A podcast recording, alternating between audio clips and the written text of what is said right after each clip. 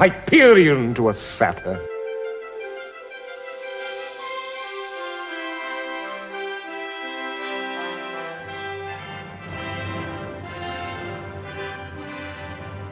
Welcome to the seventh episode of Hyperion to a Satyr, the Fire and Water Podcast Network's Hamlet podcast.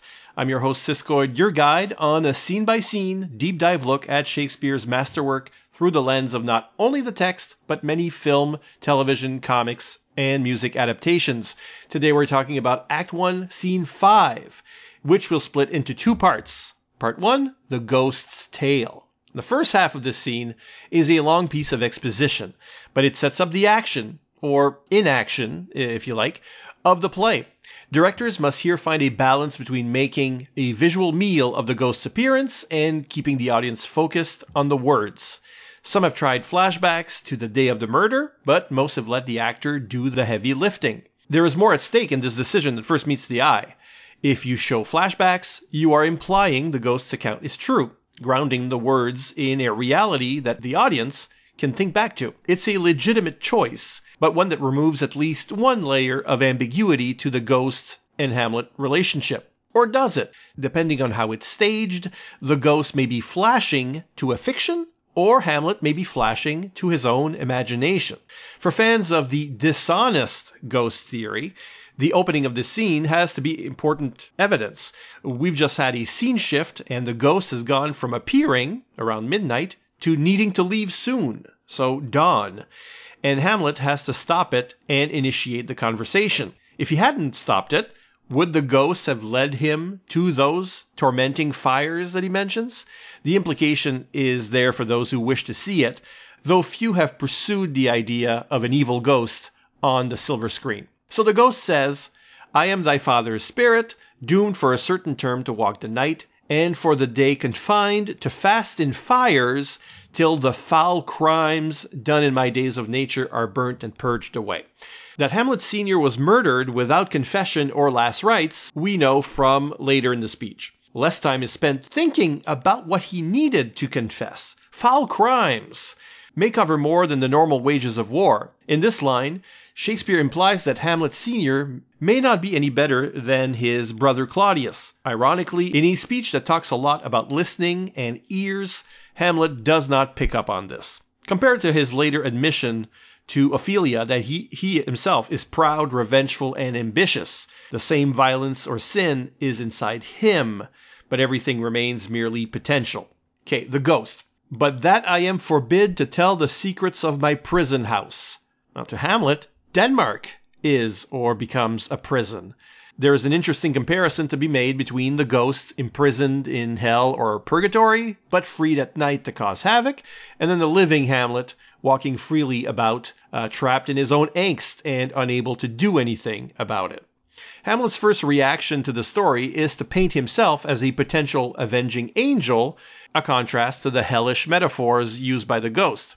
While Hamlet talks uh, of wings on which to carry his father's revenge, the ghost says, I find thee apt, and duller shouldst thou be than the fat weed that roots itself in ease on Lethe wharf.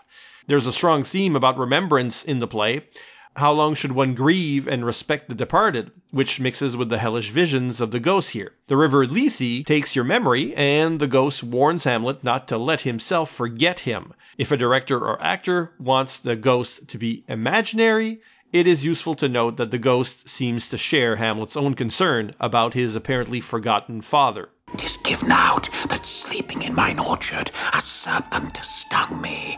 So the whole ear of Denmark is by a forged process of my death rankly abused. But know thou, noble youth, the serpent that did sting thy father's life now wears his crown. The story of Hamlet Sr.'s murder itself evokes the Garden of Eden. He is Adam, Hamlet's progenitor, and Claudius is Satan. Gertrude as Eve has a role to play. Sleeping in my orchard, a serpent stung me. So we also note the first mention of the king's ear, which, in the usual royal metaphor, is also that of Denmark.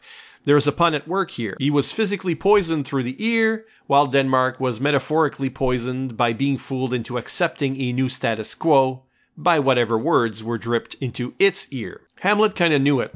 Oh, my prophetic soul, my uncle. According to Borges, this is the worst line Shakespeare ever wrote. Agree? Disagree? In any case, the ghost answers, I, that incestuous, that adulterate beast, and so on. It starts not with the murder, but with the love affair. Is he suggesting adultery was committed before murder? The ghost's words mirror Hamlet's own about that new union, and if the ghost is a figment of his imagination, it would share them, of course. In the story of the poisoning, the royal body is here described as a city, the natural gates and alleys of the body, lest we forget that Denmark has also been abused. And when he says he was sent to the afterlife with all his imperfections on his head, this will of course play off Hamlet refusing to kill Claudius while he prays. But throughout the speech, the ghost is careful not to implicate Gertrude in Claudius's sins, even if we know full well that it takes two to tango. The best explanation is that the ghost is still in love with her, which doesn't necessarily point to an honest ghost. His blind love may lead him to get Hamlet to kill Claudius out of jealousy. Except, we do know Claudius is guilty. The glowworm shows the matin to be near, and begins to ineffectual fire. Another bizarre animal reference in the ghost's speech, after that of the uh, porpentine, or porcupine, earlier. Between those and the serpent, the ghost creates an atmospheric wordscape that is both surreal and foul, where staging and set dressing may not have had that option. The ghost vanishes, which leads Hamlet to ask, Shall I couple hell? The implied stage direction is that Hamlet throws himself to the ground, perhaps. But of course, it's got a double meaning. Coupling hell means joining forces with evil and so on. But Hamlet does swear to remember his father and make him the only thing he thinks about. Remember thee? Yea, from the table of my memory I'll wipe away all trivial fond records that youth and observation copied there, and thy commandment all alone shall live within the book and volume of my brain, unmixed with baser matter. Yes, by heaven! It's a promise he'll soon break, filling his head with all sorts of things. Perhaps it takes the whole of the play to purge away all thoughts that do not have to do with revenge. Or perhaps Hamlet comes to realize that his revenge intersects everything that he's ever thought about. To unmix with base matter is not possible. The book metaphor he uses, fitting for a professional student, foreshadows the fact that he's not a man of action, but a man of study. Here, Shakespeare wipes the slate clean. Hamlet rewrites his own character, which is the triumph of the play. Hamlet overwrites his own psychology, and a new man shall emerge. Is this insanity or a new form of sanity? Hamlet is the self made, self written man, and he must finish his work himself before he can fulfill his destiny. He can only revenge his father when he's ready, and he's not ready until he is complete as a character. Shakespeare will have him think about a large number of things mortality, love, art, etc. before taking him to his ultimate end.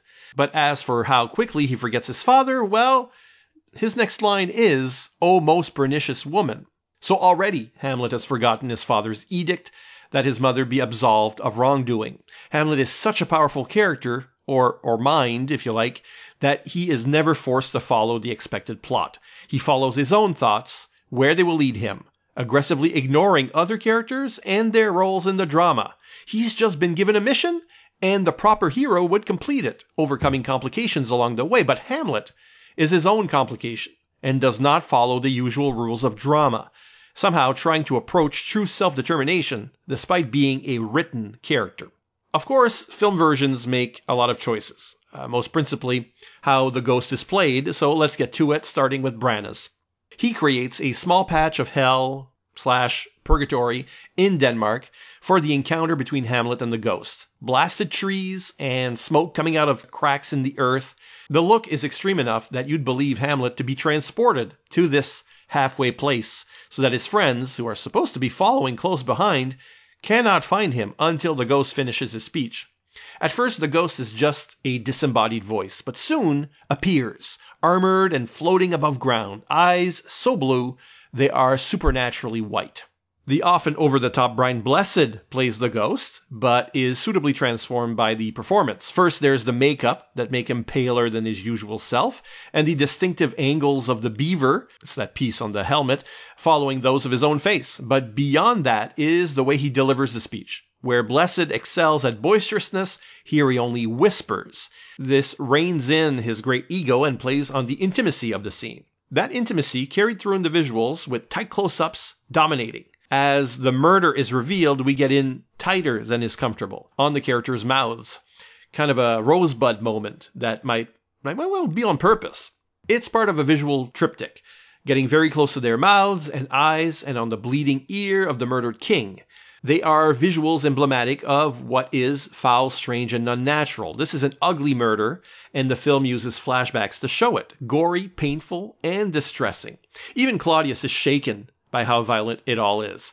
The flashbacks show us the snowbound orchard in which Hamlet Sr. sleeps, and it has a, a sort of fairy tale quality. The beauty of the environment is in deep contrast with what happens here and with the blasted wasteland of the present day scene.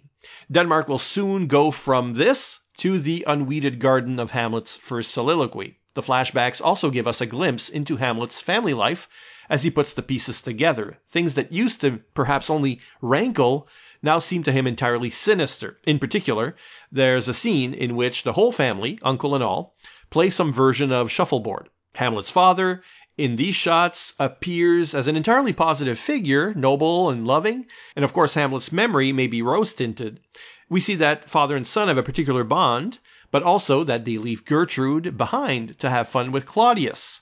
What used to be innocent and friendly hugging now appears to be an adulterous seduction. These were the privileged relationships before the play's action. Again, this is all in Hamlet's imagination, which doesn't confirm the ghost's honesty. The flashes to the murder do imply it, but it remains a matter of interpretation. As the ghost departs, Hamlet reaches for his hand, but it fades away.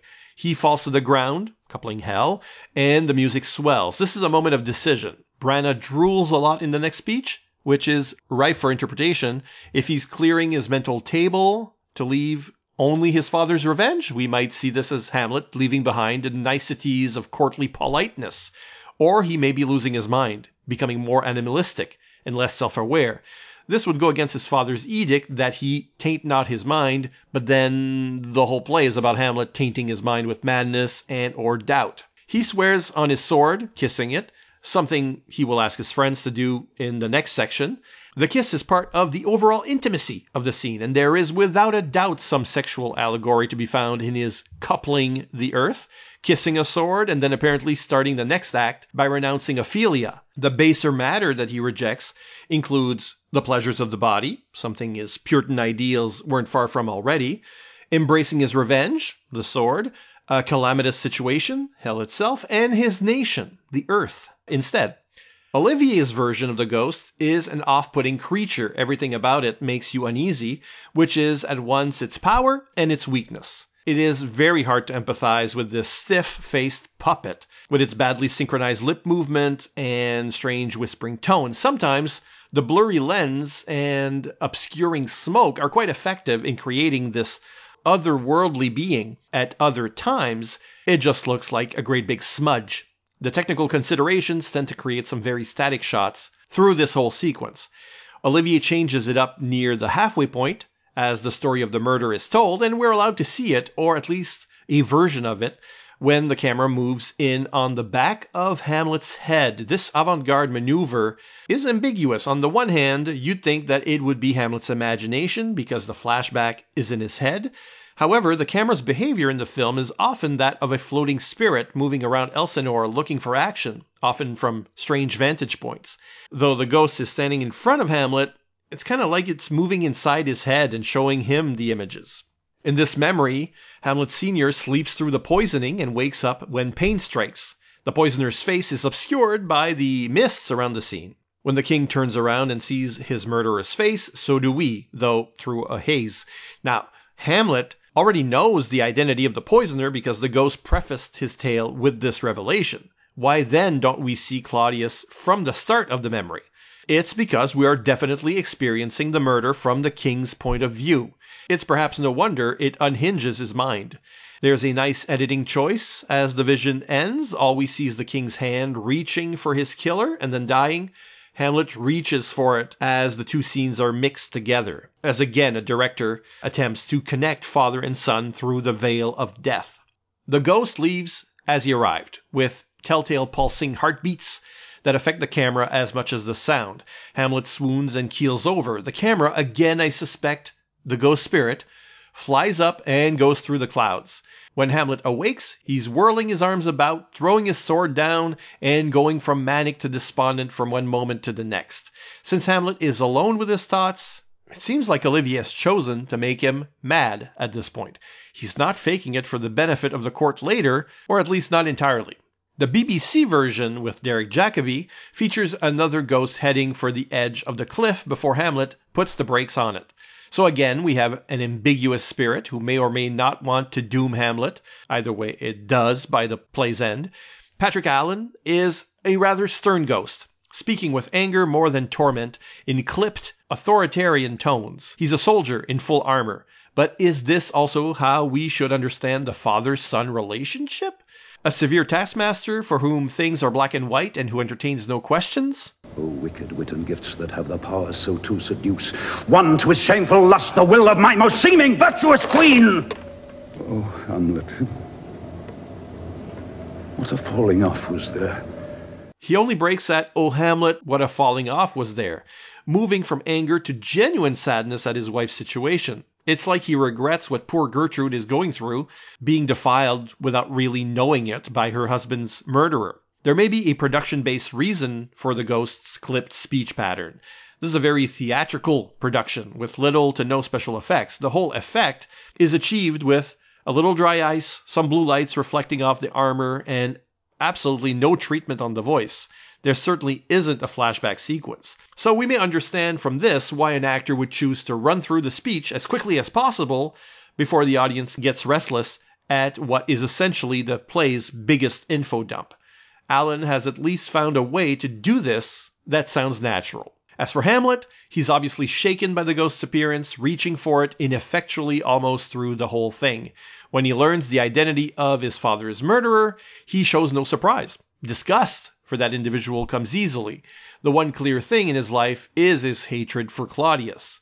In reaction to other elements, he's more confused though. He completely breaks down when he learns his father was killed without the proper rites, which fits the Wittenbergian Christian ideals Hamlet often exalts. Murder is one thing, but murder with the express purpose of sending one to hell is quite another. The reaction highlights not how brutal the murder was, as flashback sequences tend to do, but how cowardly it was.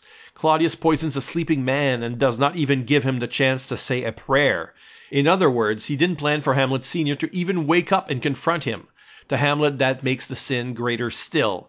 As one might suppose royalty of this era would have proper rules for coups, a slight change in the script has the two characters share how horrible this all is. Oh, horrible! Most horrible. So Hamlet says, Oh, horrible, horrible. And then the ghost confirms it, most horrible.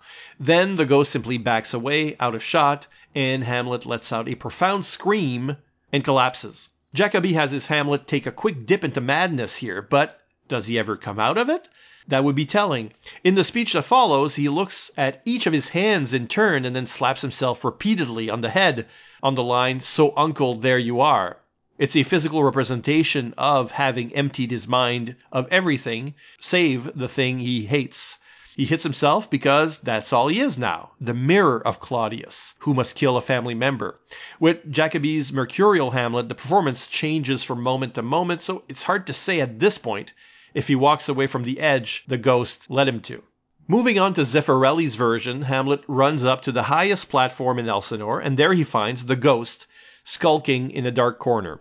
The opening dialogue is one of many cuts made to this scene, so Hamlet does not here stop the ghost in its tracks. There's no ambiguity about the spirit's intentions. He's not bringing him towards the edge. In fact, Paul Scofield may just be the most sympathetic ghost ever committed to film. He does not appear in armor. Lines relating to this were all cut, but as a sad and weak old man, not unlike his portrayal of the French king in Branagh's Henry V. There is anguish in his voice and defeat in his posture. Hamlet is visibly moved by all this. You know, Mel Gibson keeping the Danish prince's emotions always very close to the surface. The ghost speech is very much cut down, and being as long as it is, I guess that was a natural place for the director to do so. Of course, anytime you cut text, you might hurt the play's meaning. In this case, Brief Let Me Be is the order of business from the start, as the ghost gets right down to the business of recounting his murder. One of the things that changes is the relationship between father and son, because in the text, the ghost is much more severe. He tests and judges his son. I find thee apt, hmm. and in many ways manipulates him into avenging his murder. He repeatedly forbids Hamlet from forgetting him, perhaps sensing that his son is not the most proactive of people. Most of that is lost in this version, leaving us with a more trustworthy and less ambiguous ghost. He doesn't flaunt his own virtues at the expense of Claudius's. He doesn't overegg the vile details of his murder. The text has been slashed, but Scofield takes it and creates a memorable performance with it. Uh, you feel for this ghost in a way that you usually don't. At the end, he reaches with both hands towards Hamlet, and one tear drops off his face. Hamlet closes his eyes, and the, well, the touch never comes. The ghost is gone by the time he opens them again. Gibson's Hamlet feels everything viscerally and is enraged by this revelation. He runs down to look once again on his uncle's party, uh, where he raves and rants out of earshot. Zeffirelli uses the castle geography to create strong staging for this part of the scene when Hamlet goes on about that pernicious woman while he's looking down on her. So, uncle, there you are, likewise, sets Hamlet's eyes on the object of his rage. On meet it as I set it down, Hamlet physically writes his thoughts in the stones with his sword, writing that turns into violent but ineffectual slashing.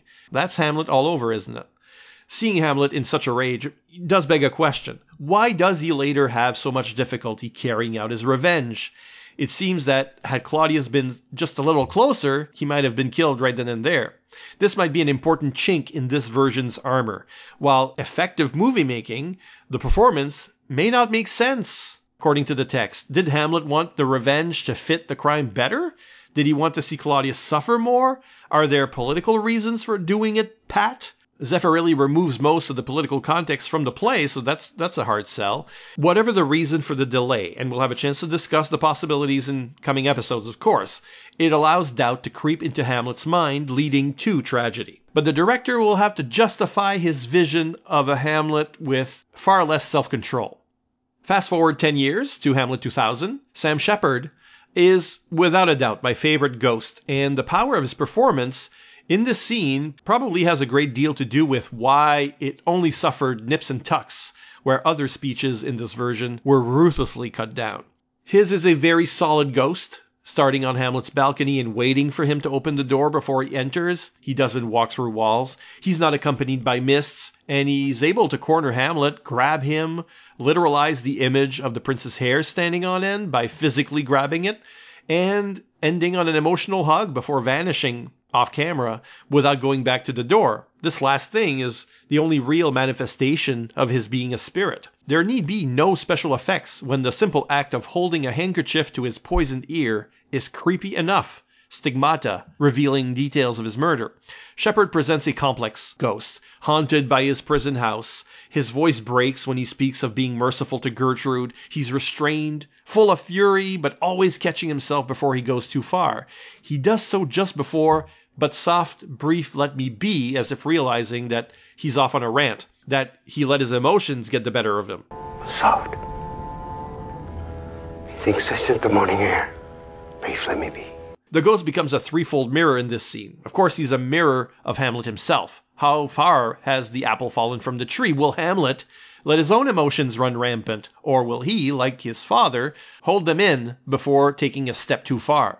And as always, he's a mirror of Claudius, his brother and false father to Hamlet. Claudius, too, holds back his true self and only lets it out when emotion overwhelms him. And then there's Polonius, another father, who says he will be brief while uttering the most interminable speeches. Polonius is a fool because he does not catch himself, as Hamlet Sr. does. While the ghost imparts the argument of the play, Polonius has it all wrong and gives a false argument to the king and queen later. Though the repeated word brief, a pun, as both scenes are sort of a briefing, maybe, Shakespeare links the two expositions. However, he makes one relevant and the other irrelevant. Shepard's performance is touching, but there remains a sense of danger throughout. He's in Hamlet's face as the prince tries to back away. The camera follows them around the room, slightly spinning, lending a giddy energy to the scene that could well represent Hamlet's impending madness. When the ghost disappears, this sequence ends without Hamlet's speech. Parts of it show up in Act 1's ultimate sequence in voiceover, but we don't see Hamlet swearing to avenge his father's murder. This is merely, but efficiently, inferred. Fodor's more experimental treatment gives us another very physical ghost, but this one is unsympathetic, violent, and malevolent. From the moment he appears, he's striking his son and grabbing him by the hair. How creepy is this ghost when it smiles, whenever it speaks of murder, and transforms every act of fatherly affection into some kind of tense violence, such as when it pinches Hamlet's cheek really hard. As we discussed in scene 4, the ghost here is more devil than man. Has hell corrupted his soul, or was he always this kind of person?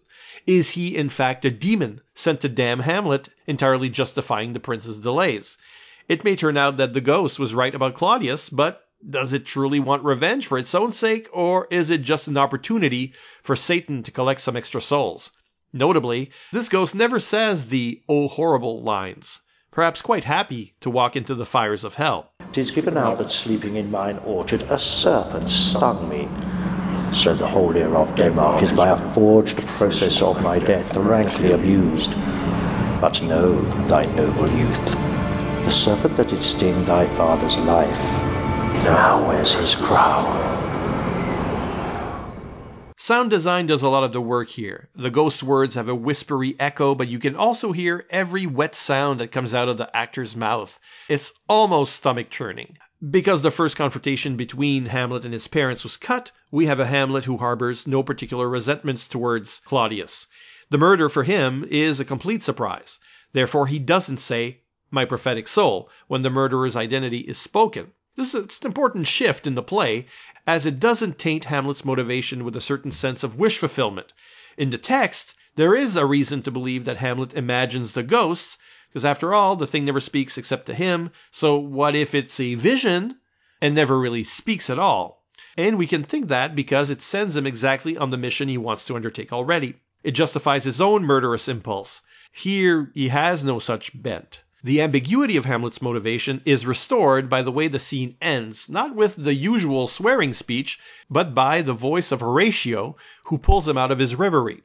This was all in his mind, and he hasn't moved from his waiting position. It's still night, no morning air line. It's a perfectly reasonable wait for a spirit to communicate with the living, but if it was an unmotivated hallucination, then Hamlet may well be mad. And yet, because he has no prior negative feelings for Claudius, at least on screen, there doesn't seem to be a reason for his imagination to act up this way. Fodor does tend to take a problem play and just give it more problems. Tennant's Hamlet follows the ghost into the mist-shrouded main set to confront his father's spirit. The ghost is very angry at first, but mellows as the scene continues. Patrick Stewart's performance gets especially interesting when he starts telling the story of the murder and seems to relive it in the absence of a flashback sequence, which you would not normally have the luxury of in a stage production, this recreates the events without having to mime them.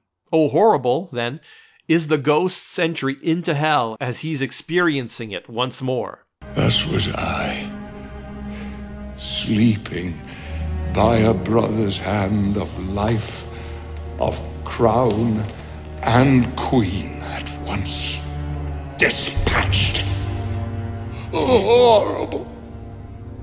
Most horrible. Oh, God! If thou hast nature in thee, bear it not! When this ghost talks of the morning air, he does not find it threatening, but more like a nostalgic memory. The glowworm shows the matin to be near, and gins to pale his ineffectual fire. Here is what he has lost not only his life, crown, and queen, but to never again see the sun rise or experience the joys of nature. And this is a man who used to sleep in the outdoors and who uses a lot of animal imagery. He has a kinship with the land, and as a king, is the symbol of it, from which he has been divorced. As with the other two modern dress adaptations examined by this series, the ghost manifestation is a solid physical one. He grabs Hamlet and almost throttles him when supplicating him to bear it not, a gesture that turns into the final embrace before he leaves in a puff of smoke, taking the supernatural mists with him. And what follows is Hamlet's transformation. He collapses and starts running his fingers through his hair by going from the perfect haircut of the early scenes to the wild, more modern style Doctor Who fans know and love so well. Tennant physicalizes the character's new wildness, if not outright madness. And there is reason to believe director Gregory Doran means for his Hamlet to be mad, with an odd jump cut in the middle of the scene creating a disjointed look. I'm not entirely sure it works as a piece of editing, but nonetheless, the effect is appropriately off putting, a mind that snaps. Hamlet's crazy eyes and smile are equally off putting. Oh, villain. Villain. Smiling, damned villain. My tables meet it is. I set it down that one may smile. And smile. And be a villain. At least, I'm sure it may be so in Denmark. Here he's definitely talking about himself as much as Claudius. He will now smile, act the madman, and appear disarming, but he is in truth a villain, a would be murderer. This is Hamlet coming up with the madness idea, and I wonder why I never really picked up on that line before, because it seems so natural here. Hamlet goes on to swear his oath, not upon a kiss on his sword, but by slashing a switchblade through the palm of his hand, at, at which point he collapses again. That's a much more violent swearing and one that is informed by more modern scenes of this ilk in other media. It speaks both to his madness, self harm is not sane, and to the seriousness of his oath, that he's ready to shed his own blood to achieve his revenge, as well as provides a shock ending to this sequence. The idea that Hamlet even carries such a weapon tells us he is able to kill, when staged in more ancient times, this isn't needed, but in a modern dress adaptation, the audience expects less of this kind of thing. The audience tends to assume modern morality and law are a part of such a world, especially in the protagonist. With its for boys fixation, the original Classics Illustrated adaptation gives up almost two pages to the ghost's meeting with Hamlet, removing entirely the prince's lines at the end uh, when he's alone. The flashback to the murder does include an interesting component we haven't seen elsewhere how the queen learned of her husband's death. For the sake of efficiency, and these comics are very compressed and efficient, she and Hamlet find the body, and Claudius is lurking in the background. Though the comic doesn't dwell on psychological verisimilitude, we might wonder what kind of impact that discovery would have on Gertrude. Indeed, part of why she's considered to be underwritten is that she never really talks about Hamlet Sr. except to tell Hamlet to forget about him.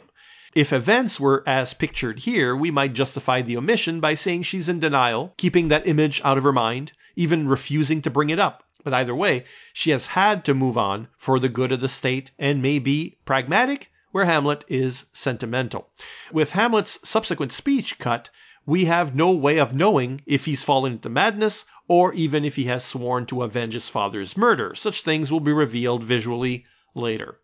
In the more modern painted version issued by Berkley, the ghost leads Hamlet to an elevated blasted wood not unlike the hellish forest of Branagh's Hamlet. The ghost speech is represented with letters that do not follow a straight line and shaky speech bubbles with chaotic contours. We might imagine this iconography makes the ghost's voice echo in an unearthly way. Artist Tom Mandrake makes good use of lettering later, as well as as well as when he has Hamlet whisper certain lines thanks to smaller script. Oh my prophetic soul, for example, is spoken under his breath denoting a sudden realization. The ghost's beard streaks away as if part of the fog, something Mandrake uses strikingly in the body of the speech. There's no flashback sequence here. Mandrake instead gives us the figure of the ghost posing with his sword. Is he offering an avenging blade to Hamlet? Threatening him with it? Visually recreating the serpent's sting? Usually, Hamlet has the sword and swears by it. By holding the sword in this scene, the ghost more firmly contrasts its action with Hamlet's inaction. Or you could say that while the ghost is mentally able to take revenge, it is not physically able to do so. so for Hamlet, it turns out to be the reverse.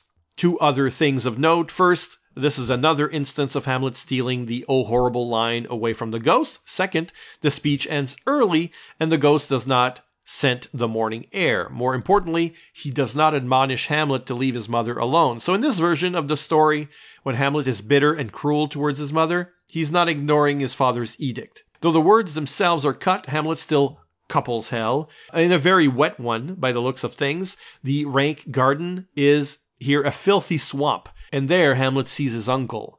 I don't think we have a fouler hell coupling image in any other adaptation. Hamlet really gets down and dirty in this.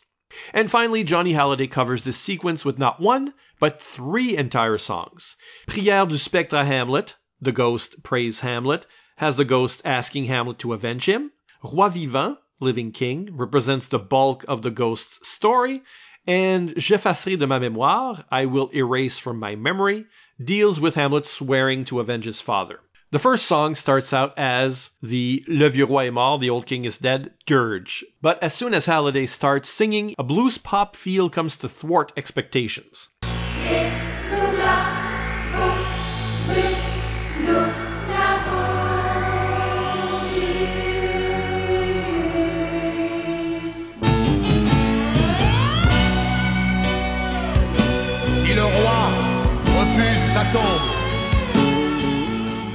Now, the song describes the ghost as a shadow, dark and hellish.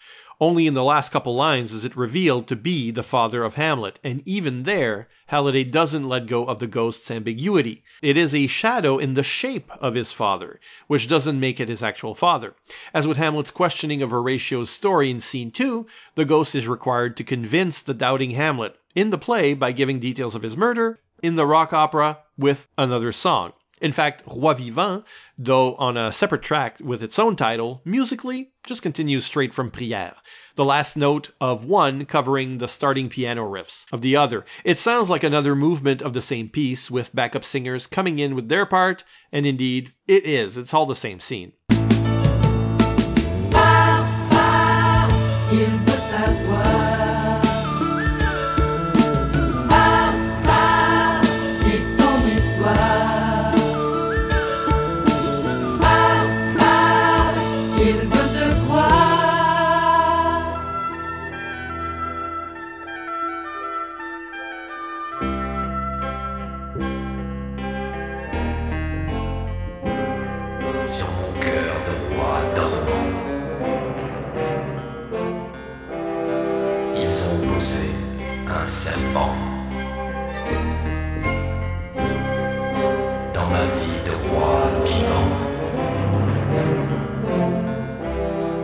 The first three lines are sung by the chorus, outside voices commenting on the action, where most songs are in Hamlet's voice.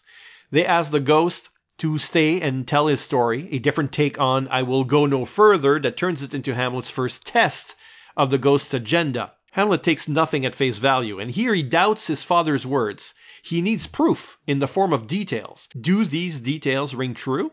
An interesting thing that's done in these opening lines is that pa pa, don't go, sounds a lot like papa, calling out to the father through the sound of the words. There's a spoken section in the ghost's voice. The music evokes courtly medieval music, and so the past. It tells the story of the murder, but does not reveal the murderer's identity. Either the audience's knowledge of the play is taken for granted, or it becomes more of a murder mystery. Not that there are many suspects other than Claudius, seeing as all the songs uniformly looked down on him, but possibly, had the rock opera been successfully staged, the action on stage would have made it clear. The poison is represented by a snake, continuing the Garden of Eden metaphor from the play. Oh, what a falling off was there! Almost seems to refer to Genesis. And there's a strong play on the epithets each one used as a punchy reveal, because in French, the adjectives come after the noun rather than before it. The practice continues in the next section as acoustic guitar riffs and the chorus take over. Those last lines take Hamlet Sr. from living king to forgotten king in four short phrases.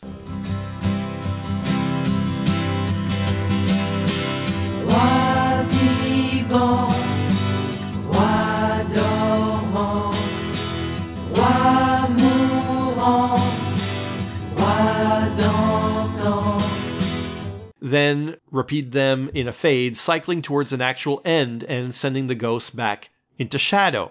Third song.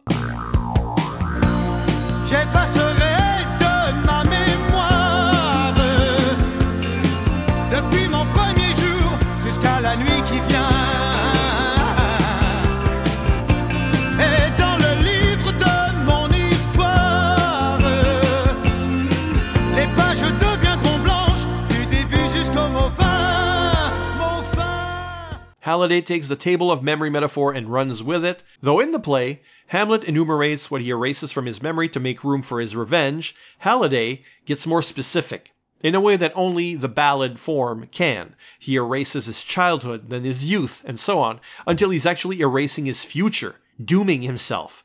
He has no future except as an instrument of his father's revenge. In the last stanza, he jumps into the void to join his father, making their missions one and the same by osmosis. This mirrors what is usually done in the play, with Hamlet collapsing at the end of the sequence. The empty space he has created in his mind is akin to the empty space under the earth where his father is doomed to walk, which at the very least is empty of God's love in Christian cosmology. The next time we see Hamlet in the rock opera, he will have gone mad, as heralded here. Hallyday leaves little room for ambiguity on that point. And, well, that ends our look at Act 1, Scene 5, Part 1. Next time, just a lot of swearing, oaths. If you have thoughts on this particular episode, please head over to fireandwaterpodcast.com and put keyboard to digital paper. And if you like this content, think about visiting our Patreon page at patreon.com slash fwpodcasts. Thanks for listening, and I hope you, dear listener, will return for Act 1, Scene 5, Part 2, Swearing Oaths.